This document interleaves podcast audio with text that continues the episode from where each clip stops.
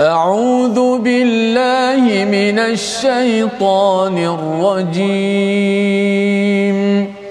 بسم الله الرحمن الرحيم. الحمد لله رب العالمين.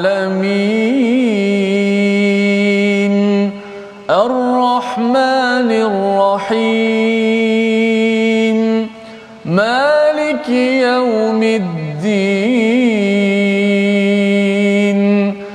إياك نعبد وإياك نستعين.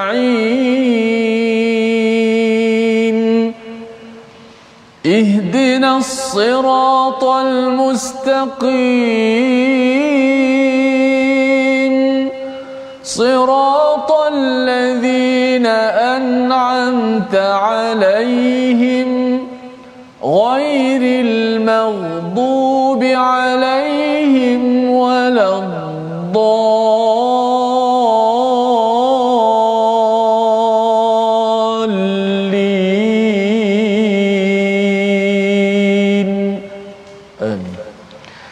warahmatullahi wabarakatuh. Alhamdulillah wassalatu wassalamu ala Rasulillah wa ala alihi wa man wala syada la ilaha illallah syada Muhammadan abduhu wa rasuluh. Allahumma salli ala sayidina Muhammad wa ala alihi wa sahbihi ajma'in. Amma ba'du. Apa khabar tuan-tuan dan puan yang dirahmati Allah sekalian? Kita bersyukur pada Allah Subhanahu wa taala dengan setinggi-tinggi syukur Allah memberi kepada kita hidayah Islam dan iman pada hari ini untuk terus kita mempelajari al-Quran, untuk terus kita bersama dalam My Quran Time baca faham amal dan pada hari ini kita bersama Al-Fadil Ustaz Tirmizi Ali. Apa khabar Ustaz? Eh, Alhamdulillah, Safah Allah. Alhamdulillah Ustaz ya. Kita nak menyambung kisah Nabi Musa ya semalam uh, Pak On ya Pak Firaun bertanya kepada kepada uh, Nabi Musa dengan satu soalan cepu emas yang kalau salah jawab maka memang Nabi Musa, Nabi Harun, dua orang ini akan kena tala, kena akan di, di dipulaukan oleh orang-orang di di Mesir itu. Tetapi rupa-rupanya jawapannya memang mantap. Dan inilah yang kita ingin lihat pada halaman 315 pada hari ini. Kita mulakan dengan doa ringkas kita. Subhanakala ilma lana illa ma 'allamtana innaka antal alimul hakim. Rabbi zidni ilma. Mari sama-sama kita melihat apakah sinopsis ringkasan bagi halaman pada hari ini. Iaitu pada ayat yang ke-52 hingga 55 Nabi Musa menjelaskan tentang ketuhanan dan memberi respon kepada Firaun yang bertanya kepada kepada insan yang sentiasa disebut namanya di dalam al-Quran tetapi tidak ada satu surah pun spesifik dinamakan Nabi Musa. Dan kemudian disambung pada ayat 56 hingga 59 tuduhan bahawa Nabi Musa membawa sihir. Ini adalah satu daripada kaedah untuk menjatuhkan kepada kebenaran dengan membunuh karakter yang ada dan ini ditunjukkan pada ayat 56 hingga 59 disambung pada ayat yang ke-60 Firaun mengumpulkan ahli sihir. Pada waktu itu daripada segenap pelusuk Mesir dan bagaimana Nabi Musa memberi satu ucapan yang memang mantap sehingga kan ahli sihir ini berantakan dalam temasya yang gilang gemilang dan kita akan lihat sehingga ayat 64. Mari sama-sama kita baca ayat 52 hingga 58 melihat babak yang menarik di dalam istana Firaun seorang anak angkat kembali semula bersama dengan pembantunya Harun berujar dengan bapa angkatnya ya Firaun yang membesarkannya. Tapi kali ini dalam nada yang sedikit berbeza. Mari sama-sama bersama Ustaz Tirmizi. Baik, terima kasih Fadil Ustaz Tuan Fazrul, penonton-penonton, sahabat-sahabat Al-Quran. Alhamdulillah hari ini kita dapat belajar lagi kisah Nabi Musa alaihissalam, uh, kisah seorang nabi yang diangkat dalam Al-Quran dalam pelbagai surah uh, menandakan uh, hebatnya nabi ini dan juga pentingnya untuk kita meneladani kisahnya, perjuangannya bagaimana menegakkan tauhid dan kesabaran yang juang yang sangat tinggi dalam berdepan dengan uh, orang-orang yang didakwahnya. Mudah-mudahan kita juga dapat mengikuti jejak langkah uh, nabi-nabi kita semua. Insyaallah dan tuan baik. Sama-sama jika bersedia terus 50 ayat 52 hingga 58 surah Taha A'udzubillahi minasyaitonir rajim قال علمها عند ربي في كتاب لا يضل ربي ولا ينسى. الذي جعل لكم الأرض مهدا وسلك لكم فيها سبلاً وسلك لكم فيها سبلا وأنزل من السماء ماء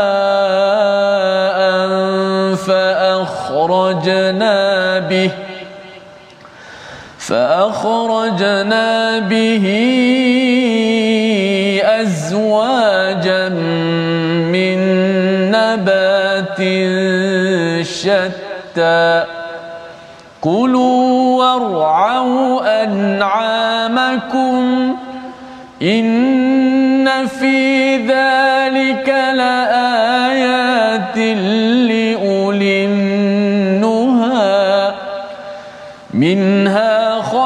خلقناكم وفيها نعيدكم ومنها نخرجكم ومنها نخرجكم تارة أخرى ولقد أريناه آياتنا كلها فكذب وأبى قال أجئتنا لتخرجنا من أرضنا بسحرك يا موسى فلنأتينك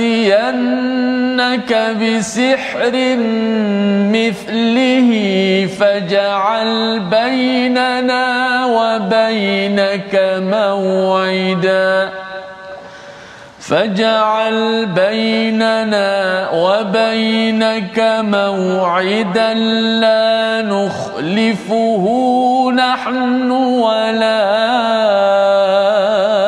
أنت مكانا سوى. صدق الله العظيم. Surah Al-Azim gitulah bacaan ayat 52 hingga 58 memulakan uh, pelajaran kita hari ini Ustaz ya. Terima kasih diucapkan di mana pada ayat 52 ini adalah jawapan Nabi Musa yang amat bijak yang diajarkan diajarkan sudah tentunya ilham wahyu daripada Allah Subhanahu Wa Taala. Apabila ditanyakan ya semalam pada ayat yang ke-51 ditanya oleh Firaun, jadi bagaimana keadaan umat-umat yang terdahulu? Nah, ini adalah soalan perangkap. Kerana apa? Kerana kalau salah jawab, maka ia akan menyebabkan oh semua orang yang mendengar sekitar Nabi Musa dan Harun itu akan melihat bahawa eh kami juga adalah kaum yang akan diazab. Bapa kami moyang kami semua keturunan kami semuanya akan diazab. Ini adalah ajaran pelik kerana tak ada seorang pun yang akan selamat. Dia dua je yang selamat. Hmm. ha kan? Jadi bagaimana Nabi Musa menjawab pengetahuan tentang itu ada pada Tuhanku subhanallah kan? Selamat jawapannya. Pasal apa? Dia tidak menghukum bahawa dia ni masuk neraka. Memang anak apa moyang kamu semua masuk neraka. Ataupun eh tak tak tak tak. Sebenarnya mereka selamat. Kamu je tak selamat. Pun bukan tidak layak bagi Nabi Musa untuk menentukan hukuman itu ataupun ketentuan itu. Jadi yang selamat ialah apa ilmu tentang segala nasib orang-orang terdahulu itu sudah berada pada kitab catatan ya di Luh Mahfuz la yadillu rabbi wala yansa iaitu Allah ini tidak luput. Yadil ini maksudnya ialah tidak bingung ataupun tidak tidak uh, tahu ya uh, segala perkara itu. Allah tahu segala perkara dan Allah tidak lupa segala apa kebaikan mereka buat. Kalau katakan ianya diniatkan dibuat ikut kaedah Allah akan diberikan balasan. Tetapi kalau tidak ikut prosedur daripada Allah Allah tidak pernah lupa walaupun seke sekelumit ya. Dan ini adalah satu jawapan yang menyebabkan orang-orang lain tidak marah kepada Nabi Musa. Pasal apa? Pasal bukan fokusnya untuk kita menghukum. Seorang pendakwah bukanlah tugasnya menghukum kepada orang-orang di sekitarnya tetapi mengingatkan mengembalikan balik semula manusia kepada kepada Allah azza wa jalla maka disambung terus ya pada ayat yang ke-53 Nabi Musa masih lagi firm ya teguh dalam berhujah allazi ja'ala lakumul ard iaitu Tuhan menjadikan bumi ini sebagai hamparan wasalakalakum fiha subula ya iaitu dijadikan jalan-jalan di atasnya bagimu dan menurunkan hujan daripada langit tumbuh pelbagai tumbuhan. Ha ya kalau kita tengok kepada hamparan bumi ini kalau tengok di Mesir itu sendiri menjadi sebagai uh, tempat ekonomi ustaz ya pertembungan hmm. di antara pelbagai negara ya ha, kalau ini bukan di Mesir lah kot ini kat mana ni okey uh, tapi yang pastinya ialah bila kita melihat kepada kepada uh, bumi ini dan juga pelbagai jalan yang ada dalam konteks Mesir pada waktu itu itu adalah anugerah daripada Allah ya bukan Firaun yang boleh me- mengatur sungai Nil tersebut. Yang menyebabkan semua orang bertumpu kepada bumi Mesir pada waktu itu. Dan juga bercakap tentang tentang tumbuh-tumbuhan. Pelbagai pelbagai anggur ada. Apa lagi ustaz? Ketika di Mesir ustaz selalu makan apa yang sedap di sana? masya-Allah. Limau dia pun boleh limau dia pun subur ya. betul subur ya masya-Allah ya. Dan uh, segala-gala yang indah-indah ini ya nabatin syatta tumbuh-tumbuhan yang beraneka ragam nak beritahu kepada Firaun sebenarnya uh, engkau boleh buat ke? Ha engkau ada contohnya kan?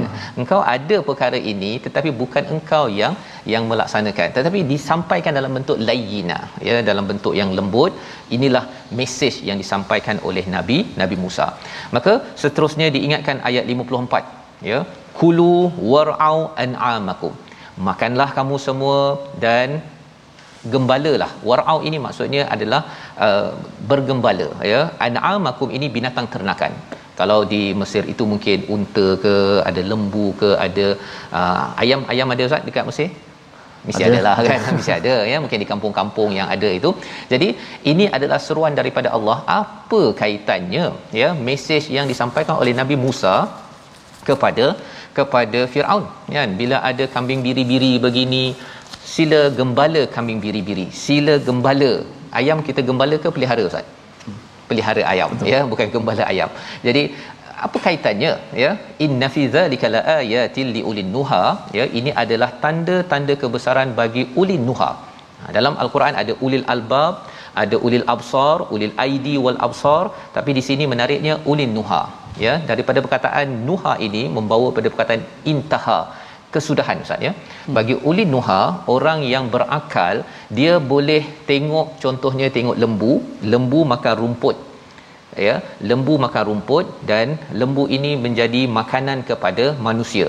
Dan bila dia tengok balik rumput datang okey ada pokok. Pokok ini dia tengok lagi uh, fotosintesis daripada daripada uh, cahaya matahari. Matahari ini datang daripada mana sudah tentu daripada pencipta yang hebat itu ulin nuha. Ulin nuha ini boleh membuat kesimpulan sampai intaha. Apa maksud intaha? Sampai ke hujung ustaz. Dia tengok katakan ustaz suka minum air apa ustaz? Air favorite um, air kosong air mango. Air mango air mangga ya. Air mangga. Ha, jadi air mangga kita fikir air mangga mangga daripada pokok pokok yang ada dapat air ya dapat dapat cahaya. Dan air itu mungkin sama ada daripada air hujan ataupun kita siram air tersebut. Air daripada pipe air pipe itu dapat daripada sungai. Sungai daripada uh, sambung sambung sambung. Akhirnya kita tahu bahawa air kitarannya kepada awan dan awan ini dicipta oleh siapa oleh Allah Subhanahu Wa Taala. Itu ada ulin nuha bagi cikgu-cikgu yang mendengar pada hari ini ya, kemahiran berfikir begini sehingga intaha itu namanya ulin nuha. Dan ini nak diberi mesej kepada Firaun, kepada pemimpin-pemimpin yang ada di situ, sila fikir sampai ke hujung. Jangan fikir macam an'amakum. Ha itu satu templak. Ya. Apa maksud an'amakum? seperti lembu. Ha, lembu ni saatnya dia makan, makan, makan, makan. Dia tak fikir pun ini pokok ada fotosintesis yang ada kaitan dengan uh, matahari, ada kaitan dengan siapa ciptakan matahari? Allah Subhanahu taala. Itu bukan cara fikir lembu. Ha ya.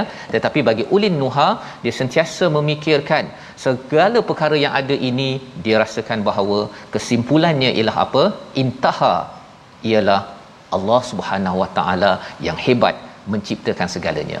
Inilah ayat 54 yang disampaikan ya minha khalaqnakum daripadanya daripada tanah kamu dijadikan dan ke- dikembalikan balik dikeluarkan balik taratan ukhra iaitu dikembalikan dikeluarkan kembali di akhirat di akhirat nanti.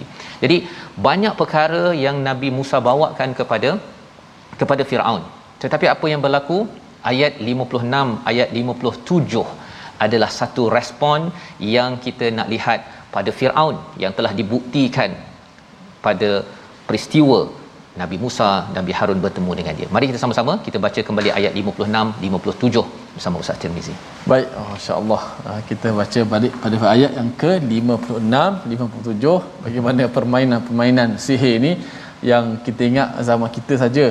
Rupanya zaman Nabi Musa dah berlaku dah, ha? dituduh dan juga memang ada ha? Firaun ya, dia Ya. ada ahli-ahli dia. Jadi kita nak baca ayat yang ke-56 57. Auzubillahi minasyaitanir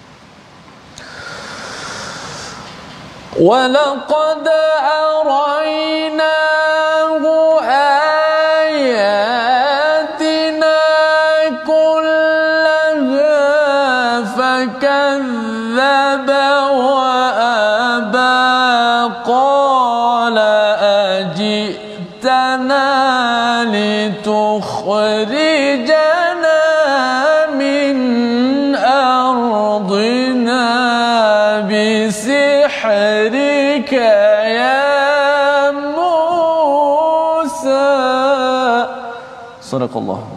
Surah Al-A'raf, ayat 56 dan sesungguhnya kami telah memperlihatkan kepadanya Fir'aun tanda-tanda kebesaran kami semuanya. Ternyata dia mendustakan dan enggan menerima kebenaran. Allah memberikan satu penekanan ya bahawa sebenarnya Allah nampakkan pada uh, Firaun ini ayat-ayat kebesaran-kebesaran Allah ya kullaha. Nah, perkataan kullaha ini menarik ustaz ya. Yeah. Kullaha ini maksudnya semuanya tetapi bukanlah nabi ataupun Firaun ini dia nampak semuanya. Dia diberikan apa yang sesuai yang wajar bagi Firaun untuk dia rasa bahawa dia bukanlah Tuhan tetapi dia adalah makhluk yang uh, bergantung kepada Tuhan yang memberikan tanam-tanaman yang memberikan pelbagai nikmat yang diingatkan oleh nabi Nabi Musa sebentar sebentar tadi. Tetapi uh, Firaun dah dapat package eh, mengetahui pelbagai uh, kebesaran itu apa yang dia buat? Fakadzaba wa aba. Ya dia dustakan dan dia menolak segala kebesaran tersebut. Itu juga mesej kepada kita yang kita harap tidak berlaku tuan-tuan. Ya package kita mungkin berbeza dengan Firaun. Kita akan nampak hmm. Allah bagikan kebesaran-kebesaran Allah dalam hidup kita ni macam-macam. Allah bagi pengalaman kita kita belajar sesuatu kita nampak. Mungkin ada setengah orang boleh nampak contohnya apa ustaz? Uh, pergi ke Mesir tengok pada kincir Nabi Yusuf contohnya. Ya. dia nampak subhanallah dia dapat tengok ayatina. Ada orang yang nampak Niagara Fall contohnya kan? Dia diberikan peluang untuk tengok ayatina Niagara Fall dekat Canada di antara Canada dan US ada yang diberi peluang untuk tengok kepada gunung berapi. Semua pengalaman hidup kita ini package masing-masing tapi ada orang dah diberi macam-macam dah dapat tengok ayat Quran macam-macam ada yang masih mendustakan dan juga mengabaikannya. Dan apakah tanda dusta Firaun ini? Dia balas balik. Ha balas balik ya. Dia balas pada Nabi Musa. Dia kata apa? Ajitana lituhrijana min ardina. Apakah kamu datang ni ya Musa? Kamu datang ni sebenarnya kamu nak uh, keluarkan kami nak halau kami daripada bumi kami ini dengan ha dengan apa dengan sihir kamu. Ha, tiba-tiba keluar sihir pula Ustaz ya. Masya Belum apa-apa lagi dia dah keluar sihir pasal dia rasakan dia tak ada point dah ya. Yang dia ada point ialah mengutuk dan membunuh karakter Nabi Musa alaihi salam dan salah satu teknologi waktu itu adalah sihir. Maka dia tuduhnya Nabi Musa sebagai pembawa sihir yang nak mengeluarkan kami. Ha, bukannya saya. Firaun ni sombong Ustaz. Hmm. Sebenarnya dia akan cakap kau nak keluarkan aku eh. Ha kan. Tetapi tidak. Sekali ini dia nak dapatkan crowd. Ha nak dapatkan uh, lebih ramai sokong dia. Jadi dia cakap kamu sebenarnya nak keluarkan kami ya. Nak keluarkan menteri-menteri ini dengan aku sekali daripada bumi Mesir ini ya. Ha ya. Jadi dengan cara bercakap begitu dia sudah membawa propaganda agar hmm. sila benci Nabi Musa dan juga Nabi Harun. Maka pada ayat yang ke-58 itu ya berlaku maka kami pun pasti akan mendatangkan sihir seperti kamu kata Firaun maka yang kami tidak akan menyalahinya dan tidak pula engkau di suatu tempat yang terbuka ha ya dan ini nak ceritanya Firaun dah mula dah mengambil taktik untuk memastikan Nabi Musa, Nabi Harun engkau tidak lepas ya.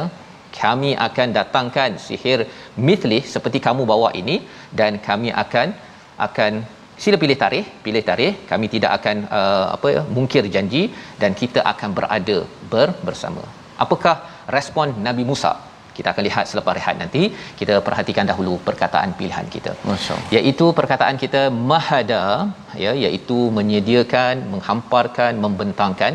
Inilah sifat bumi yang dihamparkan kepada kepada Firaun dan juga kepada kita semua untuk kita yakin bahawa sebenarnya mustahil ada manusia biasa boleh mencipta bumi ini apatah lagi nak mengaku sebagai Tuhan 16 kali disebut di dalam al-Quran inilah hujah dengan penuh yakin daripada Nabi Musa untuk menyatakan Firaun Paon silalah kembali kepada kepada Tuhan yang esa. Daripada mengaku jadi Tuhan baiklah jadi tuan dan puan sah sahaja. Jadi Allah. kita nak tengok macam mana Nabi Musa respon dia nak ya. pilih tarikh ni.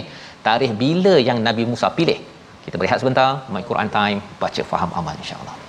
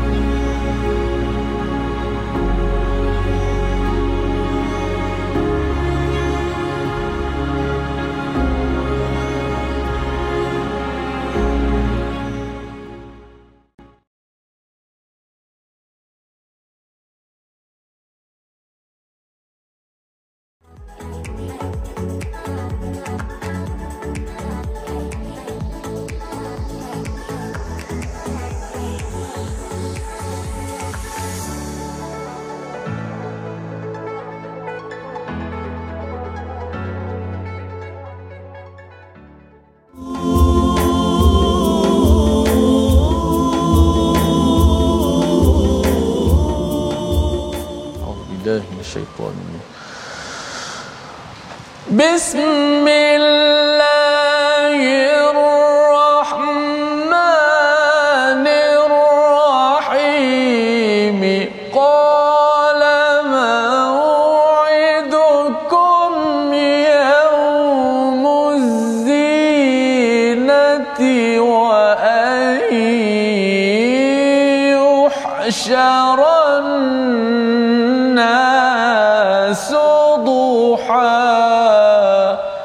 sadaqallahul azim.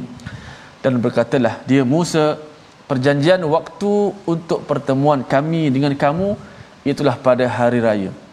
Maka hendaklah orang-orang dikumpulkan pada pagi hari yakni waktu duha.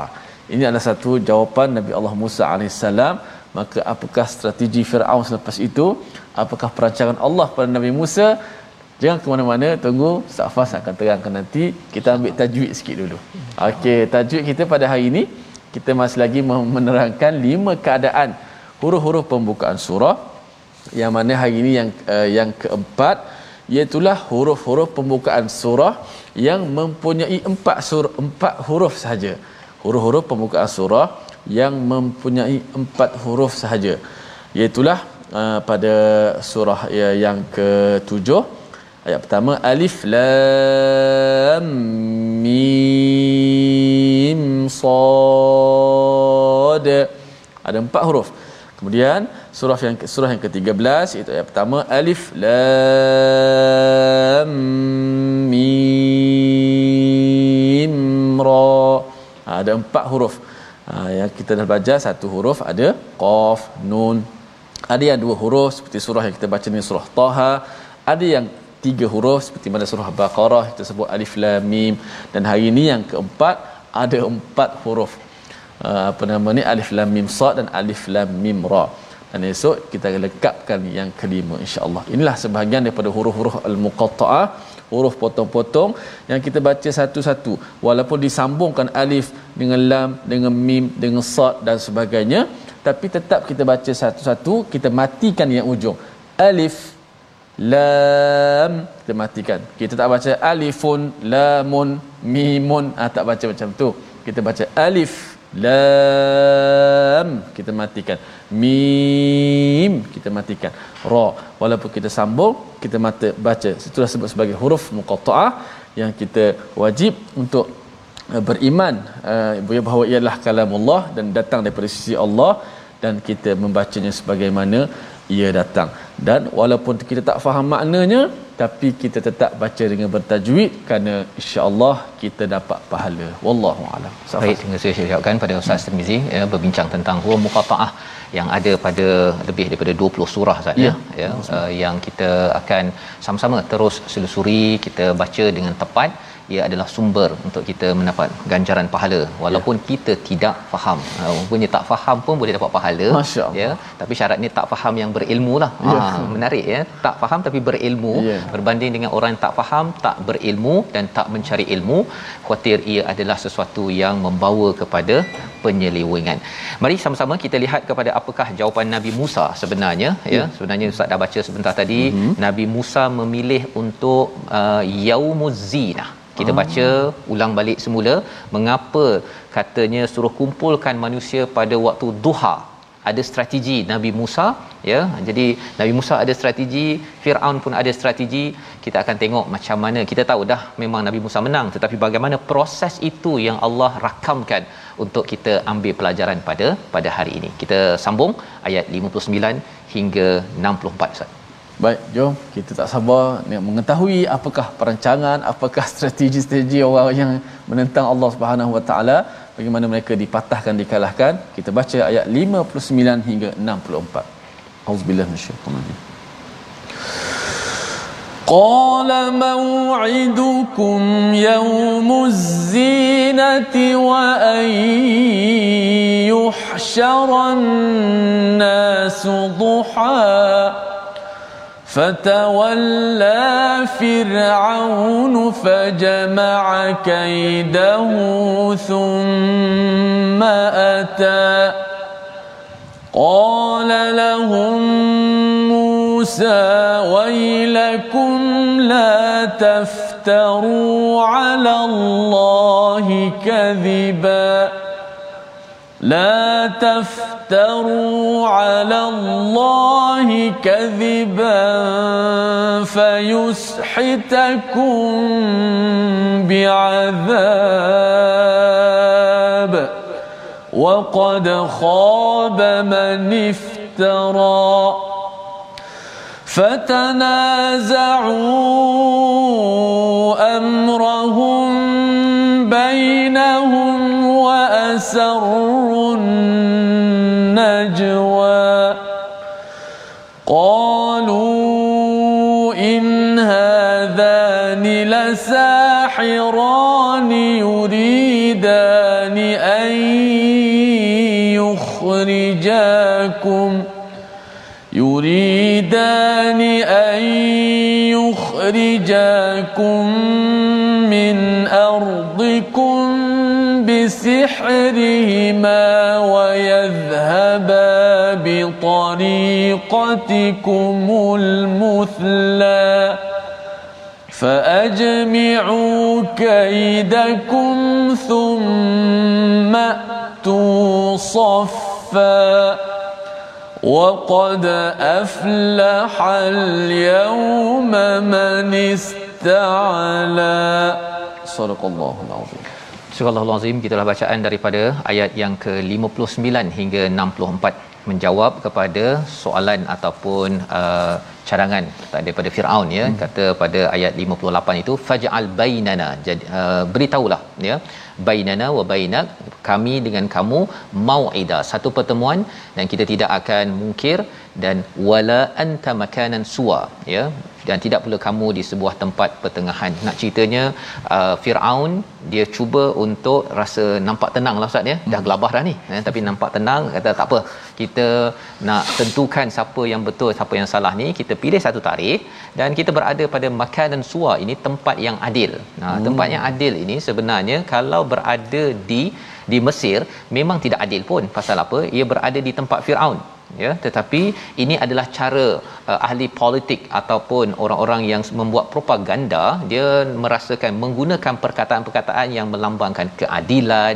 Walaupun hakikatnya adalah tidak berapa tidak berapa adil ya. Kerana tenteranya dari segi sumbernya dari segi marketing promosinya semuanya sudah tentu akan memberi fokus kepada kepada uh, Firaun dan juga kuncu-kuncunya. Tetapi Nabi Musa menyahut ya kata beliau pada ayat 59 qala mau'idukum yaumaz zinah. Ya Nabi Musa tidaklah menyatakan bahawa ah, pilihlah hari tak kisah kami tak kisah yang penting kami sampaikan kebenaran. Tak.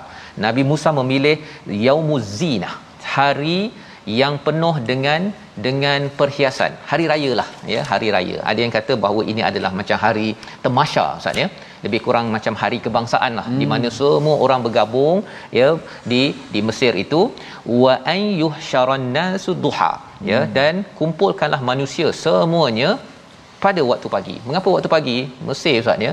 Kalau dah pukul 9, pukul 9.30 tu panas sangat. Jadi kalau 9 9.30 itu kalau pukul 10 dah panas, orang tak nak tengok dah. Jadi sila kumpul waktu duha pagi-pagi pukul 8 tu kira uh, matahari masih Kuning belum naik lagi. Ya. Ha jadi itu penting masa. Kalau tidak nanti dipilih waktu pukul 12 tengah hari. Contohnya lah kan 12 tengah hari macam sekarang ini. Di luar tak ada aircon panas orang pergi makan. Orang tak nak tengok pertunjukan ya. Padahal Nabi Musa memilih kaedah ini untuk pastikan apa? Imam Qurtubi menyatakan agar kebenaran dapat di disebarkan ya kebenaran dapat disebarkan seluas-luasnya. Zaman ini kalau kita boleh membuat sesuatu program kebaikan kita nak seramai mungkin orang datang. Itu hmm. sebabnya tuan-tuan yang belum share lagi share di Facebook sekarang. Kerana apa? Kerana Firaun dia pergi share. Nah bukan zaman tu tak ada Facebook Ustaz ya. Tapi dia kata okey sila seluruh manusia yang ada semua uh, uh, punca-punca sumber-sumbernya di dikumpulkan. Itu yang disampaikan pada ayat 60 Firaun balik ya. Kemudian fajama'a kaidahu dikumpulkan segala strategi. Segala strategi ya. Dia punya ahli sihirnya propagandanya tentera-tenteranya. Kemudian dia datang kembali. Siapa yang datang? Firaun datang kembali.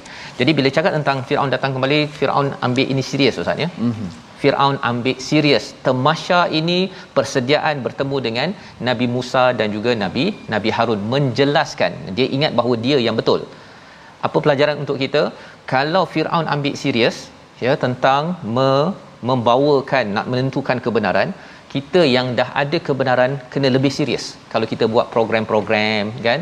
Kalau katakan tuan-tuan kita dah pun berada pada halaman 315 kita harapkan kita serius lagi beritahu pada masjid surau pada ahli keluarga kita eh kita jumlah ata ya apa maksud ata hadir ke majlis-majlis kebaikan dan salah satunya My Quran Time yang kita ikuti se- sekarang.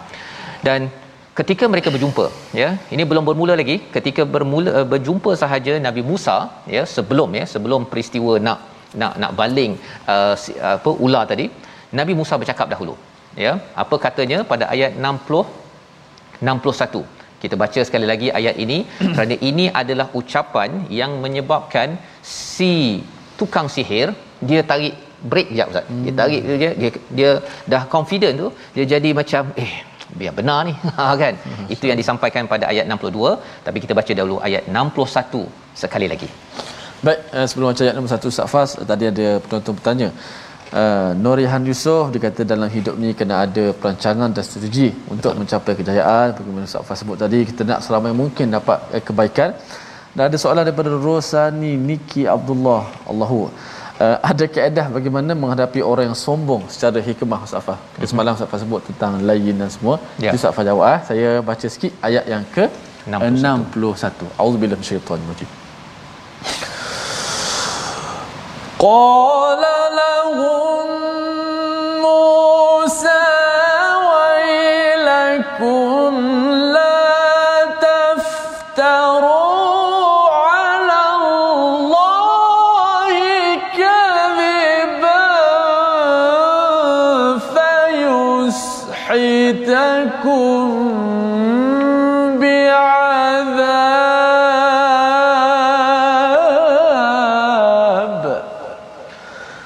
وقد خاب من افترى صدق الله Surah Allah Nazim ayat 61 Musa berkata kepada mereka pada ahli sihir yang sudah pun berkumpul Ustaz ya bersedia untuk temasya tersebut celakalah kamu ya janganlah kamu mengada-ngadakan kebohongan terhadap Allah nanti dia membinasakan kamu dengan azab dan sesungguhnya rugi orang-orang yang mengada-ngadakan kebohongan.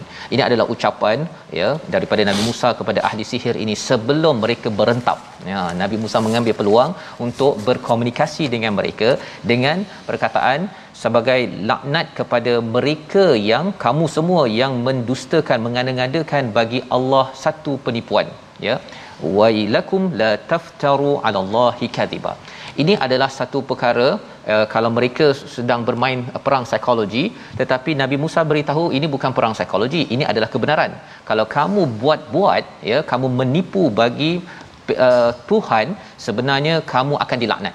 Ha, Nabi Musa cakap begitu fayushitakum bi'adab dan dia akan binasakan kamu dengan azab fayus hitakum ini daripada perkataan suht ya. Suht ini adalah uh, harta haram Ustaz ya. Mereka ini golongan-golongan elit ni dah biasa dengan harta haram. Rasuah ya menipu riba ya menjual benda-benda yang haram. Mereka dah biasa hidup di Mesir itu ya. Kerana apa? Kerana mereka adalah golongan elit ya. Golongan yang sedang diangkat sentiasa diangkat oleh Firaun. Termasuklah dalam peristiwa ini selebriti-selebriti ini dipanggil. Sila datang dan waqad khaba man niftara. Ya Nabi Musa menyatakan rugi kepada orang-orang yang mengada-ngadakan. Rugi. Nabi Musa bercakap begini ya bagi orang yang uh, tokoh-tokoh ini mereka ada ilmu.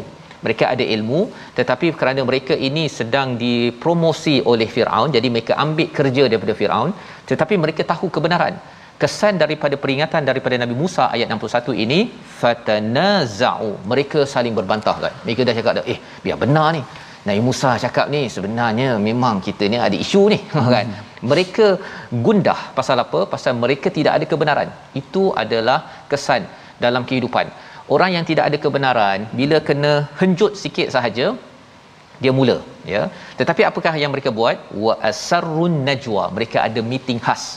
Mereka buat meeting dan apakah hasil daripada mesyuarat mereka? Ayat yang ke-63 mereka keluar dengan satu propaganda lagi. Nah ini kali ini ahli sihir pula keluar propaganda oh. ya. Jadi Firaun dah ada hmm. dia punya orang-orang uh, penasihat ataupun elitis ahli akademik mereka lah ni. Ya, hmm. Ya zaman ini ahli akademik mereka adalah ahli sihir. Mereka kata apa? Sesungguhnya dua orang Musa dan Harun ini adalah ahli sihir yang hendak mengusirmu daripada negerimu dengan sihir mereka berdua dan hendak melenyapkan adat kebiasaanmu yang utama. Yang ini rasanya kena baca sekali lagi ustaz ya. Pasal ya. apa? Pasal sebenarnya propaganda ini hmm. menyatakan bahawa memang nabi dua orang ni nak halau kau wahai Firaun. Dia pula hmm. kipas ah, Firaun. kan mula-mula ya, tadi Firaun cakap ha jadi dia ambil hujah yang sama daripada Firaun dan dia cakap wa yadhhaba bi tariqatikumul muthla hmm. Mesir pada waktu itu menjadi muthla menjadi contoh teladan jadi bila bila Nabi Harun Nabi Musa datang ini sebenarnya kita ini sedang dihancurkan oleh Nabi Musa dan Harun agar tidak lagi menjadi contoh teladan kepada negara-negara lain. Apa adat kebiasaan kita, budaya kita selama ini orang hantar ke sekolah di istana Firaun, orang amat kagum, amat rasa uh, bertuah kalau dapat sekolah di istana Firaun. Zaman hmm. sekarang kalau orang hantar ke Harvard dia rasa amat bangga ustaz kan. Pada waktu itu Harvard pada waktu Mesir itu adalah istana Firaun. Jadi bila dinyatakan begini mereka keluarkan propaganda pasal mereka sudah sudah bergetar.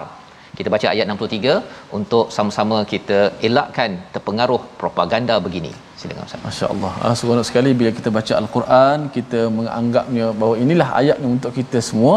Uh, saya ingat satu kata-kata Ustaz Fas, uh, seorang ulama tu dia menyebut antara kes, uh, pesanan ayah dia yang beri kesan dalam hati dia ialah bila ayahku kata bacalah al-Quran seolah-olah dia sedang turun kepada engkau. Betul. Ha? memang wahyu tak ada dah kan nabi dah tak ada cuma kita baca al-Quran seolah al-Quran turun kepada kita semua kita menerima al-Quran Karim ayat 63 kita baca ya a'udzu syaitan lagi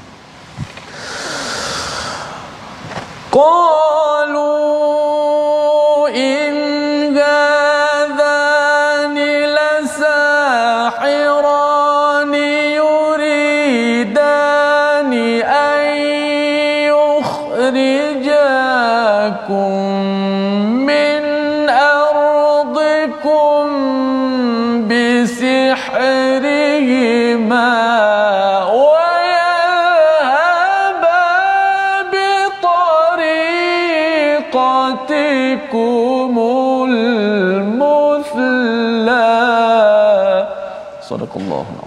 mereka ahli sihir berkata sesungguhnya dua orang Musa dan Harun ini adalah ahli sihir yang hendak mengusirmu Firaun dan orang rakyatnya daripada negerimu dengan sihir mereka berdua dan hendak melenyapkan adat kebiasaanmu yang utama. Inilah propaganda tambahan Firaun dah cakap kemudian orang bawah pula ikuti dengan menyatakan bahawa kita ni tak yang tak aman ni ini oh. adalah uh, dasar keselamatan negara mereka sedang menjadi penjenayah ya mereka ni akan merosakkan kita menghalau kita dan mengganggu ketenteraman awam. Maka sila buat sesuatu ni. Ha itu propaganda. Dia lawan balik. Ya lawan balik. Hmm. dan bagaimana mereka membina etos membina semangat mereka? Fa ajmi'u dikumpulkan kaidakum uh, segala tipu daya sihir kamu. Kemudian datangkanlah dengan berbaris dan sesungguhnya beruntung orang yang menang pada hari ini. Satu perkataan ini katanya daripada ahli sihir. Ada yang kata bahawa ini daripada Firaun. Sila sila kumpulkan softwan ha ya oh. dengan satu struktur berbaris secara teratur sebenarnya berjayalah orang-orang yang ista'la. Ada dua maksud di sini. Satu adalah orang yang yang popular pada hari ini tapi ista'la ini juga kamu akan jadi orang yang akan diangkat jika kamu buat perancangan ini betul-betul untuk mengalahkan Nabi Musa dan Harun.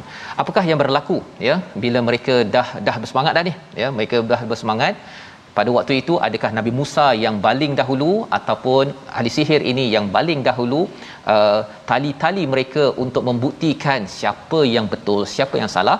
Kita ikuti insya-Allah pada hari esok. Kita lihat dahulu resolusi halaman 315 yang pertama ialah selalu kembalikan pada Allah jika tidak tahu kembali mintakan uh, panduan daripada Allah jika kita tidak tahu. Ini berdasarkan ayat 52 yang kedua kita perhatikan kehebatan Allah dalam alam ini bagi menguatkan iman dan meyakinkan hujah dalam diri kita. Dan yang ketiga jangan mudah terjerat dengan provokasi dalam menyampaikan dakwah sehingga kan kita tidak menyampaikan mesej yang sepatutnya. Kita mohon Allah pelihara kita bersama Ustaz. insyaallah Masya-Allah ha? kita tak pernah rasa cukup tak puas lagi sebenarnya. Rasa tak ada puas tak fasa banyak lagi nak nak diperkatakan tadi. Namun kita hanya sampai di sini saja. masya-Allah nak bagi tahu uh, uh, orang yang beruntung ni dia tak pernah rasa uh, kenyang dengan al-Quran. Itu antara pesanan Sayyidina Osman bin Affan dia kata kalau hati kamu bersih kamu tidak akan rasa pernah cukup dengan al-Quran. Dan al-Quran inilah yang sentiasa kita baca masya-Allah. Baik kita tutup dengan sedikit doa Bismillahirrahmanirrahim. Alhamdulillah wassalatu wassalamu ala Rasulillah. Ya Allah Tuhan kami, kurniakanlah kepada kami hati yang sentiasa ingat kepada-Mu ya Allah. Rezekikan kepada kami untuk sentiasa membaca, menghafal ayat-ayat-Mu ya Allah, berakhlak dengan akhlak Al-Quran. Cahayakanlah hati-hati kami dan kekasih-kekasih kami dengan Al-Quran ya Allah. Jadikanlah hati kami bekas untuk Al-Quran ya Allah.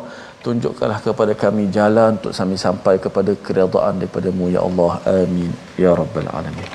Amin ya rabbal alamin. Moga-moga Allah mengabulkan doa kita dan kita yakin bahawa untuk membina negara ini patriotik kita adalah patriotik yang membina semua orang kembali kepada nilai al-Quran bukannya hanya berteraskan kepada nilai-nilai personal sahaja. Inilah yang kita ingin gerakkan dalam tabung gerakan al-Quran.